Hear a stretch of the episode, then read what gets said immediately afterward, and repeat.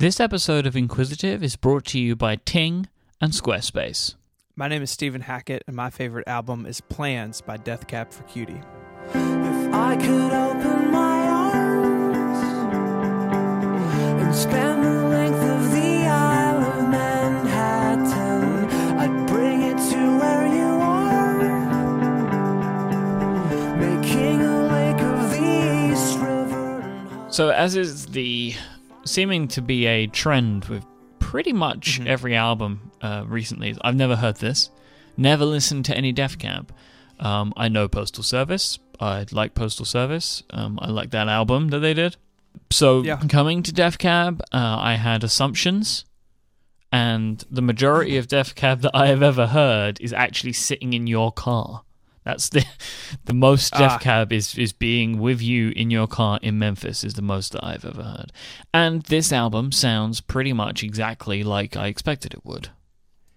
Yeah, if you look at, at Death Cab's arc, and they've been they've been around since the late '90s, a lot of their music falls into you know sort of down tempo um, pop music. I mean, it, it you know they've got they've got albums that are are harder than others. The new album has a lot of really upbeat stuff on it, but um, but Plans is is right in the middle of their career. It came out in 2005, and it is definitely like when you say Death Cab, what people think is this album. Um, not necessarily this this album in particular, but the sound of this album, the lyrics on this album, uh, the feel that this album has, I think, is what people associate with the band, which is fair. I mean, uh, it's fair. So, yeah, it surprises me, and you and I have talked about this before that you haven't listened to a lot of Death Cab. It, I don't know if it's um, if that's a regional thing because our friend Federico uh, loves Death Cab. He's excited that I picked this. We were talking about it uh, just last night. But um, yeah, I'm surprised you haven't come across it more. None of my friends listen to it. Like I, I didn't, I don't know anybody in England that is a fan of Def Cab for Cutie. Like uh, that, it's been brought up to me. You know, no, I've Yeah. never heard anybody say how much they love Def Cab. I only found out about Postal Service because of Kevin Rose on Diggnation talking about it. right? So uh, you know, it was kind of like I was in that phase where anything he liked, I would like. Uh, so I went and listened to that album and know it from there. Um, but Yeah. that that's the extent of it. Like I don't know of anybody else that I know that that really listened to this. And Federico, I don't know if he's a good uh, kind of gauge of this because he is very much into American music, right? And That's- follows true. American music uh, as well as British music. So I don't think I don't know if he's really a, a good stab at what is uh, specific to regions. Hmm. But but I don't know. They are very American. So this sound to me, the sound of Death Cab for Cutie, is a very American sound. The the the kind of inflection in is it Ben Gibbard? Ben Gibbard, yeah, he's the the lead singer, writes most of the songs, and he was half of the Postal Service as well. Yeah. So there is a tone like that he makes in his voice that I Mhm. hear in many, many other bands. Like the tone of his voice. It's very American sound to me, a very American kind of rock punk kind of sound that I hear. Yeah, I think I think that's fair. And Gibbard's voice is is interesting in that uh, it is very high pitched, um, where he he sings much higher than a lot of uh, other lead singers in bands like Death Cab, and I think that's one reason their sound is so distinct. I think one reason a lot of their music sounds all their all their music sounds related because his voice is kind of the the string throughout it all. But um, but you know, Plans is is my favorite for a, a couple of reasons. You know, look, I, I knew it was going to be a Death Cab record uh, when you asked me to to pick, and I struggled with what which one it would be, and I settled with this one for a reason that um has been an interesting repetition on this this version of Inquisitive, in, in that people there's a time in, in in most for most people in their lives where the music they listen to within that window sticks with them, right? So you had Dr. Drang on talking about Revolver, which he picked the correct Beatles album, um, and he's saying, you know, I listened to this in college. Um, I just listen to it endlessly, right? I go home, I put it on, I listen to it laying on the floor. For me, uh, that's where this album falls uh, 2005. I was a freshman in college. I had a very hard freshman year, um, just a lot of change in my life, and um, this album kind of spoke to that in a way that really connected with me. So it was, I mean, I could I could almost by feel pick it out on my iPod, right? Like on the old crazy click wheel that spun around. Kids don't know what I'm talking about. Uh, I could just about get to this just by knowing how far my thumb needed to travel. Um, and in later years, you know, I, I've listened to it less, but I think this album just struck a nerve with me at just the right time to really stick around. If that if that makes sense. Yeah, I, I think that that is a very normal thing, especially in this series. Like uh, the album says something specific, and and or it played a specific role in your life. I think is becoming a, an important part of it. Did you listen to this album in that way of just like I'll put it on and do nothing else? Uh, I did some. I didn't have I didn't have a lot of time for that in college, but when I did, um, I always enjoyed it. But yeah, I would listen to this album doing homework. I would listen to this album walking around campus. I listen to this album falling asleep. Um, but there were definitely times where if I could, I would I would just listen to it and and not do and not do anything else. And it's it, it's sort of an outlier.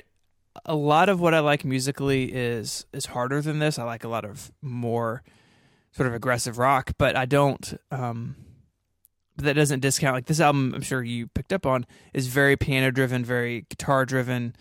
Uh, it is much slower. It's much softer than a lot of other stuff that's in my in my music collection now. But it just I think that's one reason that that I like listening to it that way. That I like listening to all the little um, bits and bobs throughout this album. Um, and when you, so I was doing a little homework on it, and the band, it's it's an interesting point in Death Cab's life, and and I think this story is why this one one of the reasons I like the music on this album so much is that um, Death Cab had had a huge hit in 2003 in Transatlanticism. Like it was on the OC, which I've told I've been told by the youth was a popular show.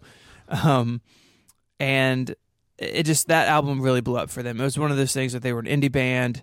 Um, you know, they were from the Pacific Northwest, kind of like the Long Winters crowd, that same sort of part of the country. Chris Walla, who was a guitarist for Death Cab, produced all their albums, produced a lot of other uh, indie pop uh, music from the Pacific Northwest. And all of a sudden, this this album just explodes, and they end up signing a three record deal with Atlantic, which is a huge, obviously, huge record company here and um, in, in, reading interviews from the time, it really sort of freaked the band out. Like, oh my gosh, like we have this huge thing. Uh, they actually encouraged people to pirate the album, um, which I think is just uh, really kind of funny. Why? Um, because they were. Uh, there's a quote somewhere, in one of these Rolling Stone links of of uh, Gibbard being weary of the economics of a big album, and um, to help like offset that somehow, that made sense to them at the time so they they go and they record this in a like they rent out a farmhouse and a barn in the middle of nowhere. And they basically live out like in this farmhouse and record in this barn um just for weeks and weeks and weeks recording this album. And you can tell in listening to it that it is it is it, it is probably their most cohesive record musically. And i think that comes from just doing it like four dudes in a barn just endlessly cranking on this thing and it comes out the other end just very cohesive. And so you have bits of piano that are reused on other songs in different ways. You have the same sort of rhythm used uh, across different albums at, uh, or different songs at different times. And I, I, just i like how tightly it's tied together. And i and i just am fascinated by the idea of we're going to go over here and make this thing and we're not going to come out till it's done. Because I work that way when I have to, but that can actually like hurt my creativity as someone who you know makes things for a living. Sometimes it, it, I, I perform much better usually if it's sort of more open ended. Um, and so that whole idea of just like going away, like we're not, you're not going to see us again until this is done, is just fascinating to me. And I think that sort of introspection and and sort of um, inward looking creative process helps this album as opposed to hurting it. Do you remember where you were when you first heard it? Uh, I do. I, I, so I knew I knew that it was coming out, um, and I actually went sort of near the college I went to. There was a uh, still there actually uh, a music store, and I went. I, I knew when it was going to come out. I went after my morning class, and I actually went and bought it on CD. And I, I drove back to campus, which was like a block away, two blocks away, and uh, I parked in my car, put it in in my car, and just listened to the whole thing front to back. Um, just sitting in the parking lot in like my dinky little car, um, and just I couldn't turn it off until it was done. Like it really was, just from the get go, from from pulling the plastic off, um, something that really connected with me. Is that crazy? It sounds a little crazy. Um, I don't think so. I mean, I especially don't think so after having done this this series because I'm learning how much music means to individuals. Like, you know, it means a lot to me, but I don't think I've ever had that album where I would just sit and listen. Like, I, I just just not the way that I consume music. Right. Right. I, I listen to music whilst doing other things. It, it it provides me with a different kind of function that I think it does to, to other people, but it still means a lot to me. But what I'm learning is different music means different things to people differently. And for you, just in this instance, it seemed to just grab you and you couldn't turn it off. And that is not an ab- I'm finding that that is not an abnormal thing. Yeah, I, you know, I think it's. uh, We're going to get into the tracks here in a second, but there's something to be said, like up front, that this is a very, like most Death Cab records. I think this may be a little more so. Um, is an extremely sad album and extremely sobering in places. I mean, there's a song about watching someone you love um, die, which is crazy. Does it make you feel sad?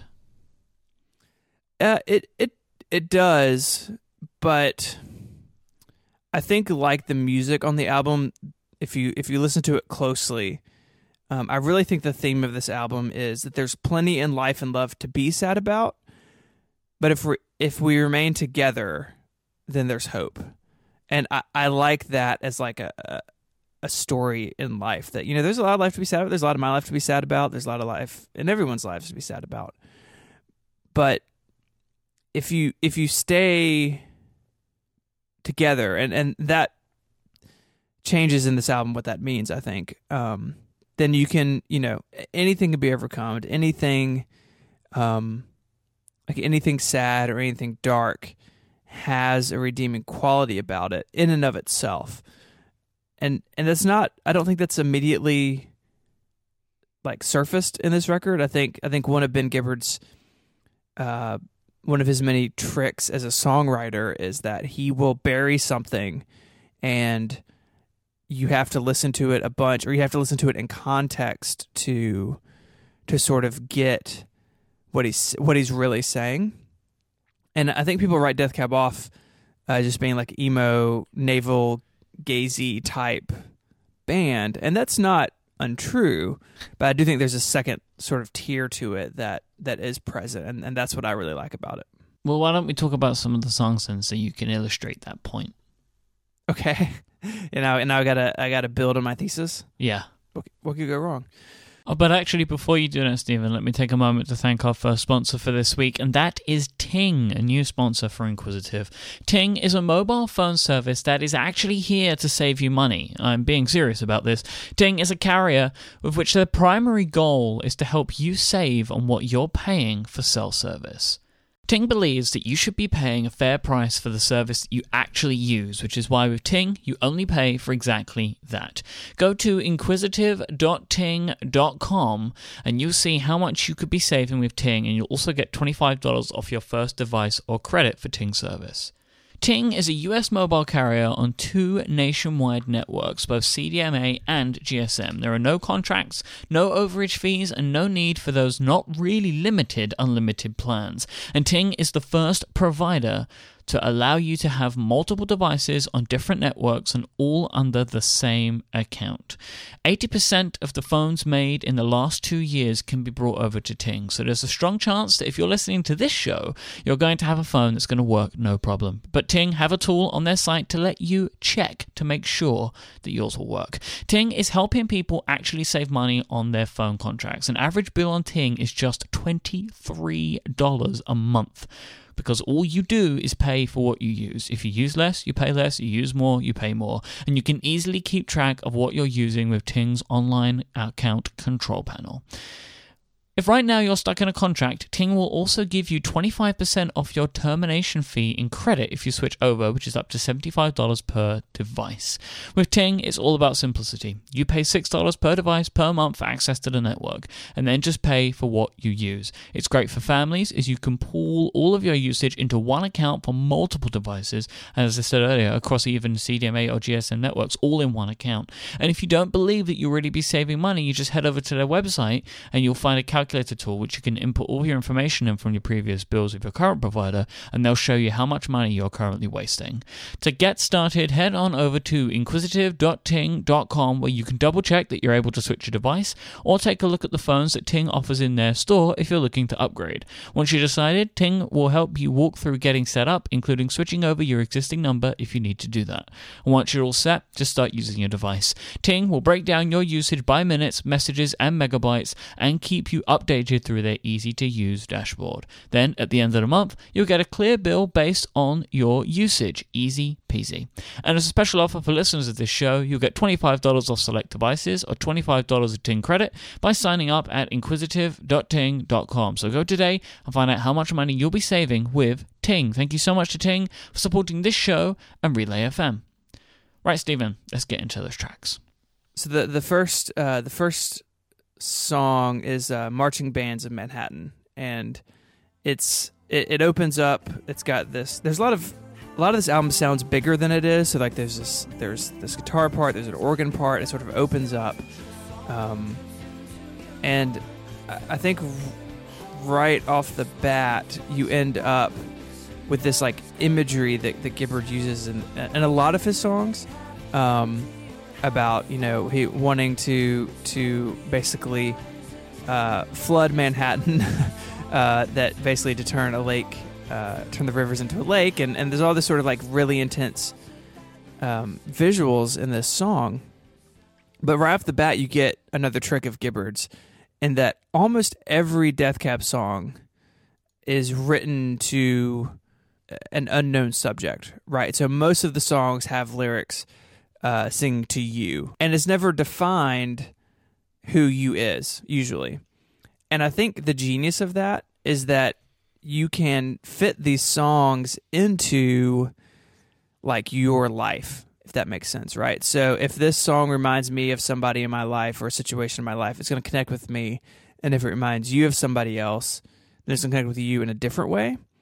And that's a lot of bands do that, and, and you might even write that off as sort of a cheap trick, but I think it's powerful in that it it works. Um, I don't know, and you know, the, the song has a lyric about um, sorrow dripping into your heart through a pinhole, which is quite sad. Yeah, that's, Um, that's very sad. that's it's it's I think that's very- too sad. your love is gonna drown, Myke. That's that's the bridge. Excellent. Um, uh, but even in this song, you know, he's talking about, you know, you say that I'm a hermit, but you know, I'm gonna go and I'm gonna open the blinds, and the sun's gonna come in, and you know, I can change. I can. There's a brighter day coming, and so even like sad song, yes, but it's got this little hook in there of, hey, um, this is not unsalvageable. Like that, my whatever my deal is here in this song is something that uh that can be fixed which I, which I like. I think I think a lot of things in life are sad, and and you know I had a really hard time in my first couple years of college with a lot of stuff, and um, very often felt overwhelmed or or just crushingly sad. But knowing that there is that little opportunity for change is is was important to me, and I think important to anyone in that sort of situation. Is your love going to drown, Myke? That'd be sad. I hope not. I try. I try my best to avoid those scenarios. Yeah. it's it's it's heavy duty. What, what can you say? All of those, all of the songs are pretty on the face of it, which I think you know. So you, you can take that as read if you like. I think they just sound nice, right? They- They're sad, but they they sound nice. And I guess you don't really necessarily get sad unless you actually start listening to what he's singing about. Yeah, and there's a contrast there, right? I mean, um, so Chris Walla produced this album. He was until the the latest album. He's no longer in the band.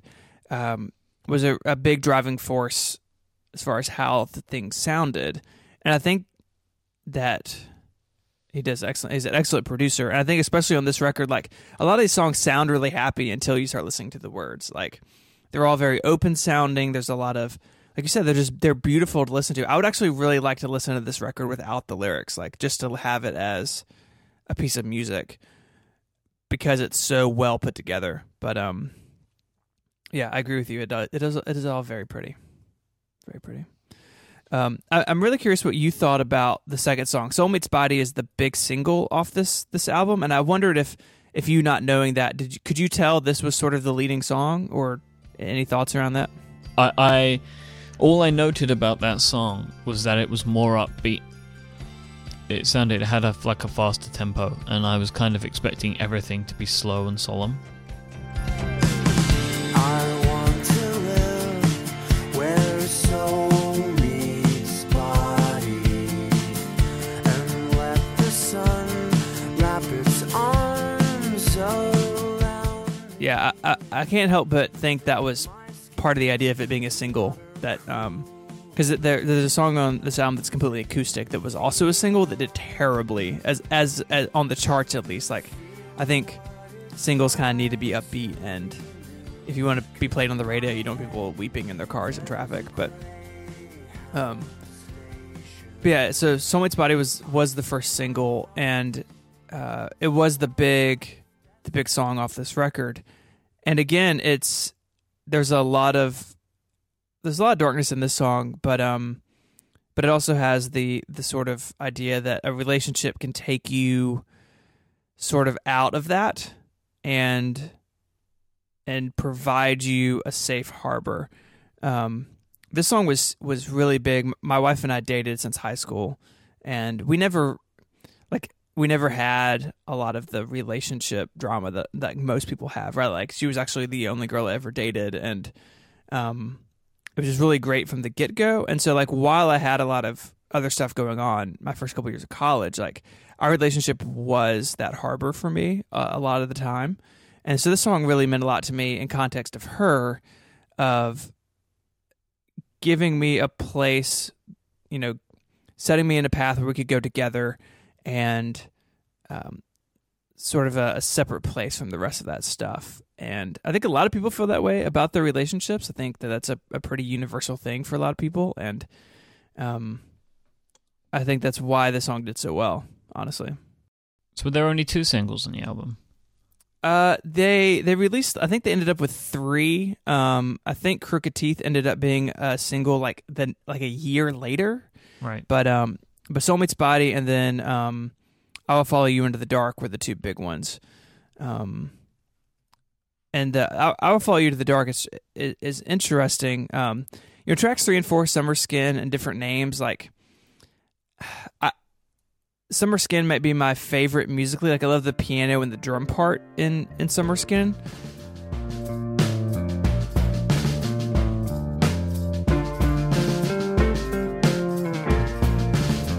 But neither of those songs do much for me, like lyrically or, or storytelling wise. There, there's a nice. I'll, I'll send you a link. There's a nice story about different names that uh, Gibbard overheard a couple arguing on a train and basically wrote the song like listening to them. Um, And um, different names is also nice. So we didn't mention it, but Plans is actually two projects. Plans is the the album that we're talking about, but then Death Cab commissioned videos for every song, and it's called that project is called Directions. It came out I think a year later, and they were by twelve different like different directors. So like if you watch Directions, I watched it again last night. Um, no two they're not really even music videos. No two short films are the same. They're all very different. Animated, live action, happy, sad, dark, light. I mean, they're all over the place. But different names is actually all it is is a music classroom, like at a middle school maybe, of like students playing different names as an orchestra. Um, like that's the whole. It's like the whole video, and it's just really. It's one of my favorites. And the directions is a fun like side project, and one reason I like this album that the creativity went beyond just the music. Um, but as far as like listening through this album, I don't skip songs on this album, but Summer Skin and different names might be two that I would if if I if I if I was that kind of music listener. But yeah, I will follow you into the dark is um, is interesting. I sent you this, um, I think, but um, uh, if you listen to the album, the song stands out because it's just Gibbard and a guitar. Like there's no there's no piano, there's no drums, and how that came about, they were having issues during recording, and Gibbard basically picked up just a guitar and pr- was practicing it. The song was supposed to be fuller, and so he was just going to practice his part, and they ended up recording that sort of accidentally, but just on the vocal mic. So he's sitting somewhere. He's got a vocal mic he's singing to. The guitar is not mic'd, and if you listen to it, the guitar is way in the background. Right, you can barely even hear it in places. And again, the genius of Chris Walla was like this. This sounds like this is magical the way this sort of just happened, and so they ended up um, doing it one more time. And the second take is what's on the album. It's just Gibbard and a guitar. The guitar is not mic'd. It's in mono. It's just really it's like a guy like sitting on the edge of a bed singing and um, the, the song is, is beautiful lyrically but i really like that story of the they sort of stumbled into this while recording like they had a technical issue they accidentally recorded it and they ran with it i like that sort of freedom and flexibility that they show there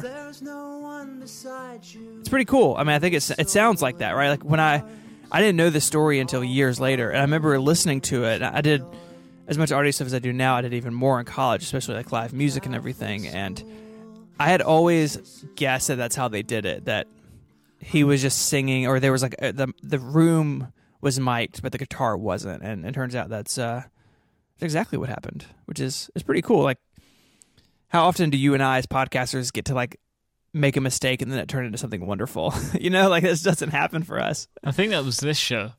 Um, it remind it's good because that reminds me of the Bruce Springsteen stuff, right? Like it was just the way it was recorded. It ended up being an accident, but the accident was beautiful, so they released it. Which you know, I I quite like that. I like that thought that these things can be imperfect, but in their own way, uh, a work of art, which is which is interesting. It's a very different type of thing. It's a very different way of thinking about creation. I think. Yeah, it's it's. I mean, they clearly had some sort of preconceived idea what that song would sound like. I'm sure there's demos of that song.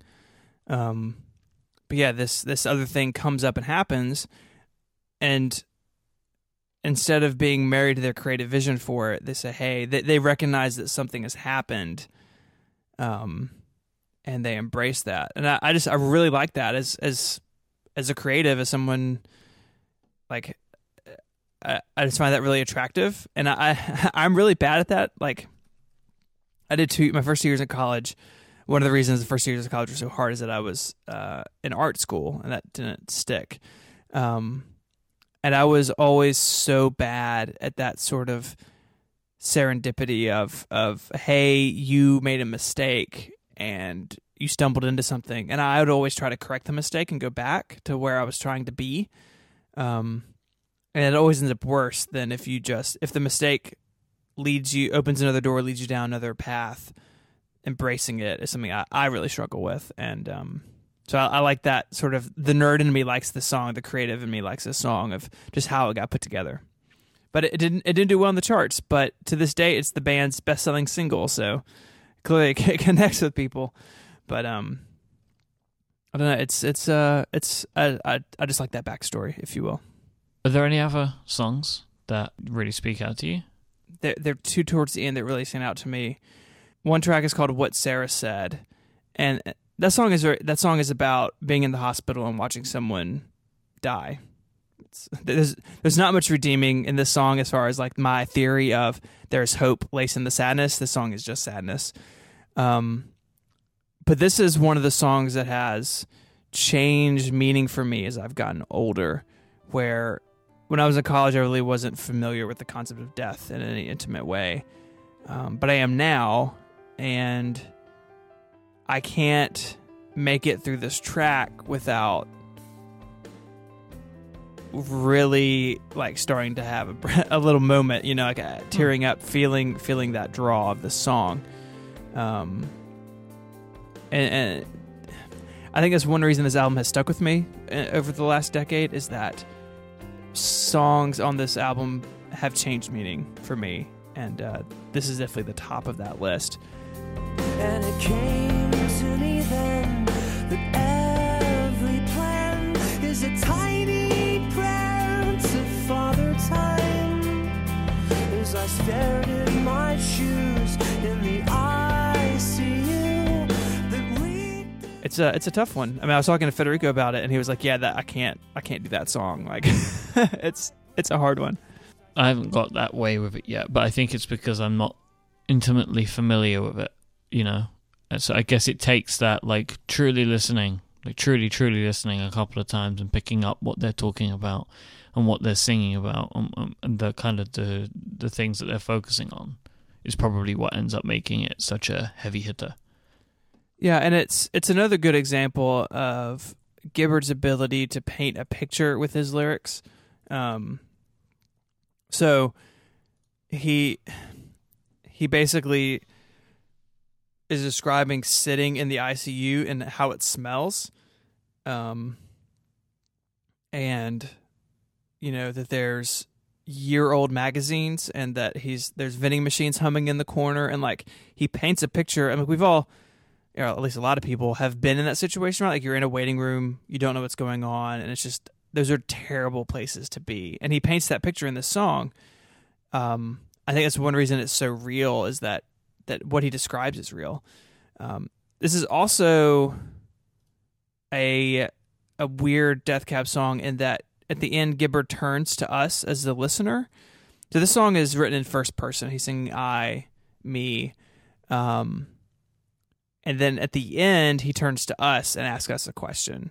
And that is really unusual in his writing. And i think it's one of the reasons this song is so powerful that he paints this picture of watching someone that he loves die. And then he looks at us and says well who's going you know who's if if love is watching someone die who's going to watch you die? Who loves you this way to be with you at the end? And that is something that really catches me off guard every time. Even though i know it's there i know this album backwards and forwards that sort of like direct approach that he takes in this is really sort of a stunning break from his normal type of type of writing. So who's gonna watch you die?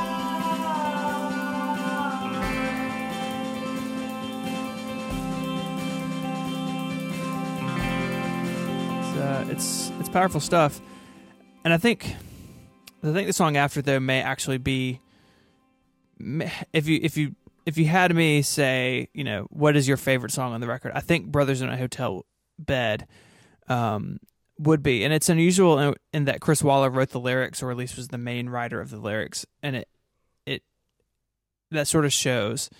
Um, but it's a it's a song about growing older and and changing as we as we grow older, and I, I think that this is the other song on the record that has really changed meaning for me. That if I look at who I was a decade ago and who I am now, there's obviously a lot that's the same. I, I don't really believe that people can change radically, but I do think people change slowly over time, and that that life changes people. You know, I don't know if, if I don't know if I believe that people have the capacity within them to make a great change, um, or drastically change things about the personality. But I do think that outside forces can do that to you, um, or it's more likely to at least. And uh, on Hotel Bed talks about that of, you know, I am not who I was. Uh, that has a lot of ramifications for the the narrator in that um, his relationship is falling apart because he has changed and because he has gotten older and he has become a different person than maybe who he once was. And that's something that, that speaks to me now having gone through a lot of stuff in life and knowing that it has changed me in ways that aren't good and that um, I am a in some ways a worse person than I was a decade ago for it. Um, and that that does have ramifications in life and in the way I treat people and the way that I relate to people. And it, like what Sarah said, it's a it's a hard song for me to get through because I recognize that that there are ways in which I am uh, closed off now that I maybe once wasn't, or that there are things in my life that are harder about me than maybe they once were, and it's it's sort of a, a realization that I don't I don't think about a lot, but when I do, it's always very uh, pointed in that you can't you can't build anything like if you build a relationship or you build a marriage or something it is um it is about who you are now but it is also about who you were and who you will be and if that requires like checking in and work and uh a real consciousness about who you are and where you are in life not just um, hey, you know, we were really happy 10 years. I mean, how many times have you heard we were really happy years ago and I don't know what happened? Like, this song is telling that story, and it's a warning of if you don't watch that, then you can fall into it uh, like sideways, like not even see it coming. And uh, it's something that I think a lot about and that I'm very aware of in my relationships of, hey, I need to to really keep a check on myself to make sure that my baggage or my stuff doesn't blow this up because it can and it does for a lot of people and I don't want that to happen. And um that's not the way I approached this song when I was, you know, 19. Um but it is how I approach the song now here uh at almost 30.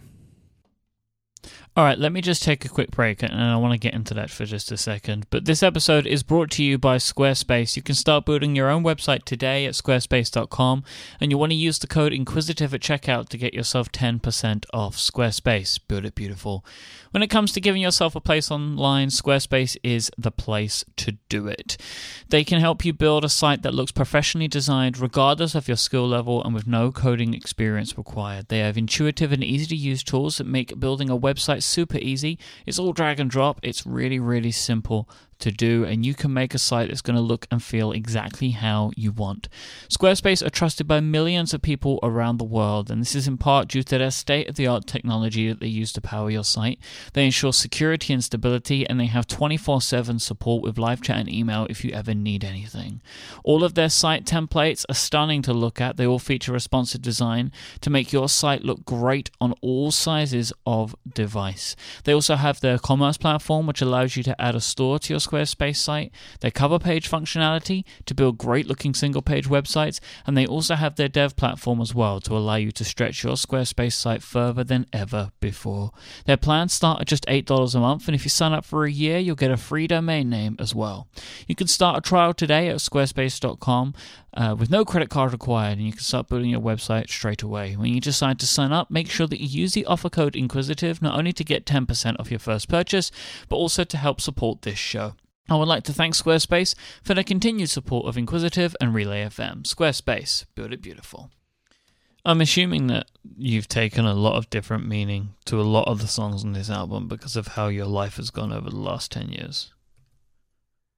Yeah, absolutely. I mean, it's I'm no stranger to um, uh, good times, of course. You know, a lot of a lot of um, I've had a lot of great stuff happen to me. You know, I've got a wonderful family. I've got I get to do what I, I want to do for a living.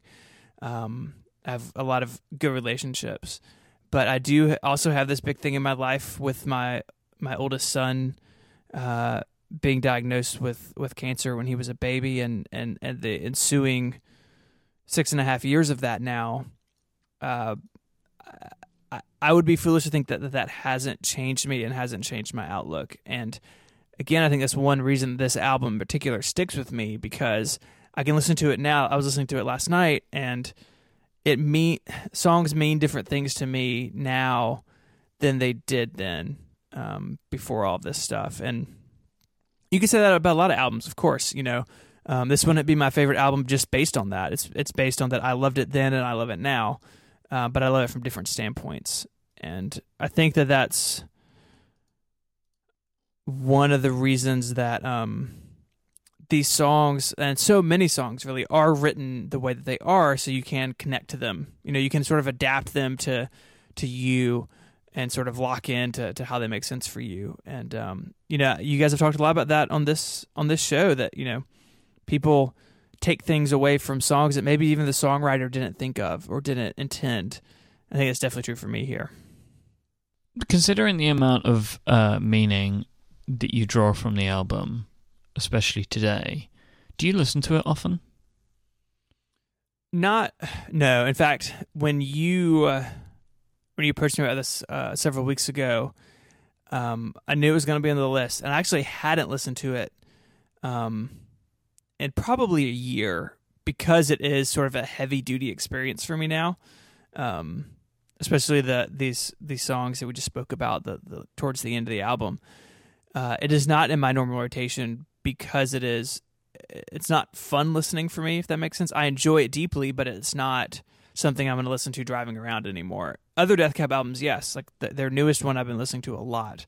But um but this one is sort of up on a shelf now and I, I pull it down and dust it off when it when I need to. But for the for the most part, no, it's it's not something that you know I, I listen to with any sort of regularity now. But um, I think that's true for a lot of people's. Fa- I mean, I think that's I think it's true for a lot of people's favorite albums and a lot of people's favorite music that it sort of uh gains uh respect maybe i don't know if that's the right word but you know sort of gains a status in which um it's sort of more of an experience than something to casually listen to Have you ever seen them play any of it live? I have. I've seen them live several times, and um, uh, the first time I saw them was it may have even been on this tour. Um, and I've seen them play it live more recently. I saw them about two years ago, and they played uh, "Soul Meets Body" and I think one other song. I think maybe no, he played "I Will Follow You Into the Dark," like they do it on the album. Like he was on stage with just a vocal mic in a huge concert hall and played it, which was just uh, beautiful. Um, and they put on a good show. Their uh, a lot of their stuff is much heavier and louder in in person, which is is fun. That they, do a lot of. Um, they're not afraid to mix things up. You know, so many bands play the album, and, and Death Cab plays the live versions of the song that are different. But um, it is powerful in person too. When they when they played uh, or when he played, "I'll Follow You Into the Dark," um, there were a bunch of people just really moved by that, and uh, including me. Um, that that power definitely uh, resonates live as well. And is this an album that you ever recommend to people? Because you obviously love it, but is it an, an album that you would say, "Hey, buddy, you should take a listen to this one"? Probably not. Um, Except for all the people that you're recommending listen to ex- it now. except for the tens of thousands of people listening to me right now. Uh, but say that someone, like if I'm introducing Death Cab to somebody, uh, this would not be one of the albums I say you start with. It's uh, the um, the bassist uh, for the album uh, or for Death Cab is uh, a guy named um, Nick Harmer, and he's quoted in saying that if transatlanticism is the inhale, plans is the exhale. That the albums are are a pair, but plans is very different. And so, if you're starting out with Death Cab, if you listen and say, "Hey, I want to check out this band," like I would not start with this. I would start with maybe their newest one, uh, which at this point is uh, Kintsugi, and then maybe something like Transatlanticism. Uh, that may be just my personal hangups or my personal like connection with the, with the album but I do think sort of objectively it's not their it's not their um, easiest album to get into because so much of it's down tempo because so much of it is sad that it's not like a first it's not an easy first listen if that makes sense which is basically what I made you do so sorry but um it's not where I would start with their with their library at this point Do you find that? I mean, you said that you, you mainly listen to different stuff to, to this kind of music, but do you think that Death Cab has influenced your musical taste in any way? I think they definitely have. I mean, I do like a lot of harder, louder stuff, um, but I also do have a, a huge love for piano-driven um, music with the guitar in it. Like I, I like Death Cab and like Ben Folds. Um, I've just named like two of like the most white guy bands ever. Um, I, love both of those approaches of starting with the piano, starting with the guitar, and going from there. You know, so much, so much music is written from a lead electric guitar um, standpoint first, and then they kind of use the rest of it to backfill. And I really like Chris Walla's approach on this album, and and there are other albums. They have an album called Codes and Keys where I think they went too far with this, but having the piano be a voice on the album. I mean the the keys on this on this record are singing as well. They have there are parts of these songs that are built only based around the piano part, and I really like that. Even though it's not what I listen to when I'm driving around all that much, it is something that I that I deeply enjoy and deeply respect as someone who I sort of like played musician when I was younger a little bit. I was never super great, but I always really respected and appreciated people who could build a song like this. And um, there's a lot of layers to it that I find really enjoyable. You proud of this album choice? I am. I once I sort of settled on it, I knew, you know, listening to it again last night, talking with you today, it was definitely the right choice uh, for me because in my because I'm old in my iTunes library on my iPod, um, of what I have there, I have a lot of other stuff from this era of my life of, you know, 10, 12 years ago when I was in school that I don't listen to now, right? Like I've got bands in there that I, pro- I promise you I haven't hit play on one of their albums in eight years. Um, and they're still hanging around. And then I have a lot of music that I've come to since then that a lot of bands that I like now who didn't exist in 2005 or who uh, were around but I wasn't into that I'm into now.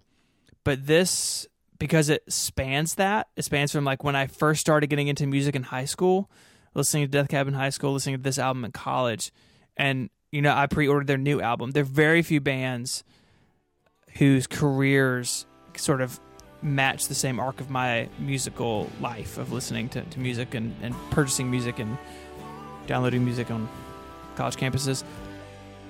And so for me, it, it is the right choice because it sits so squarely on top of like both of those endpoints, if that makes sense.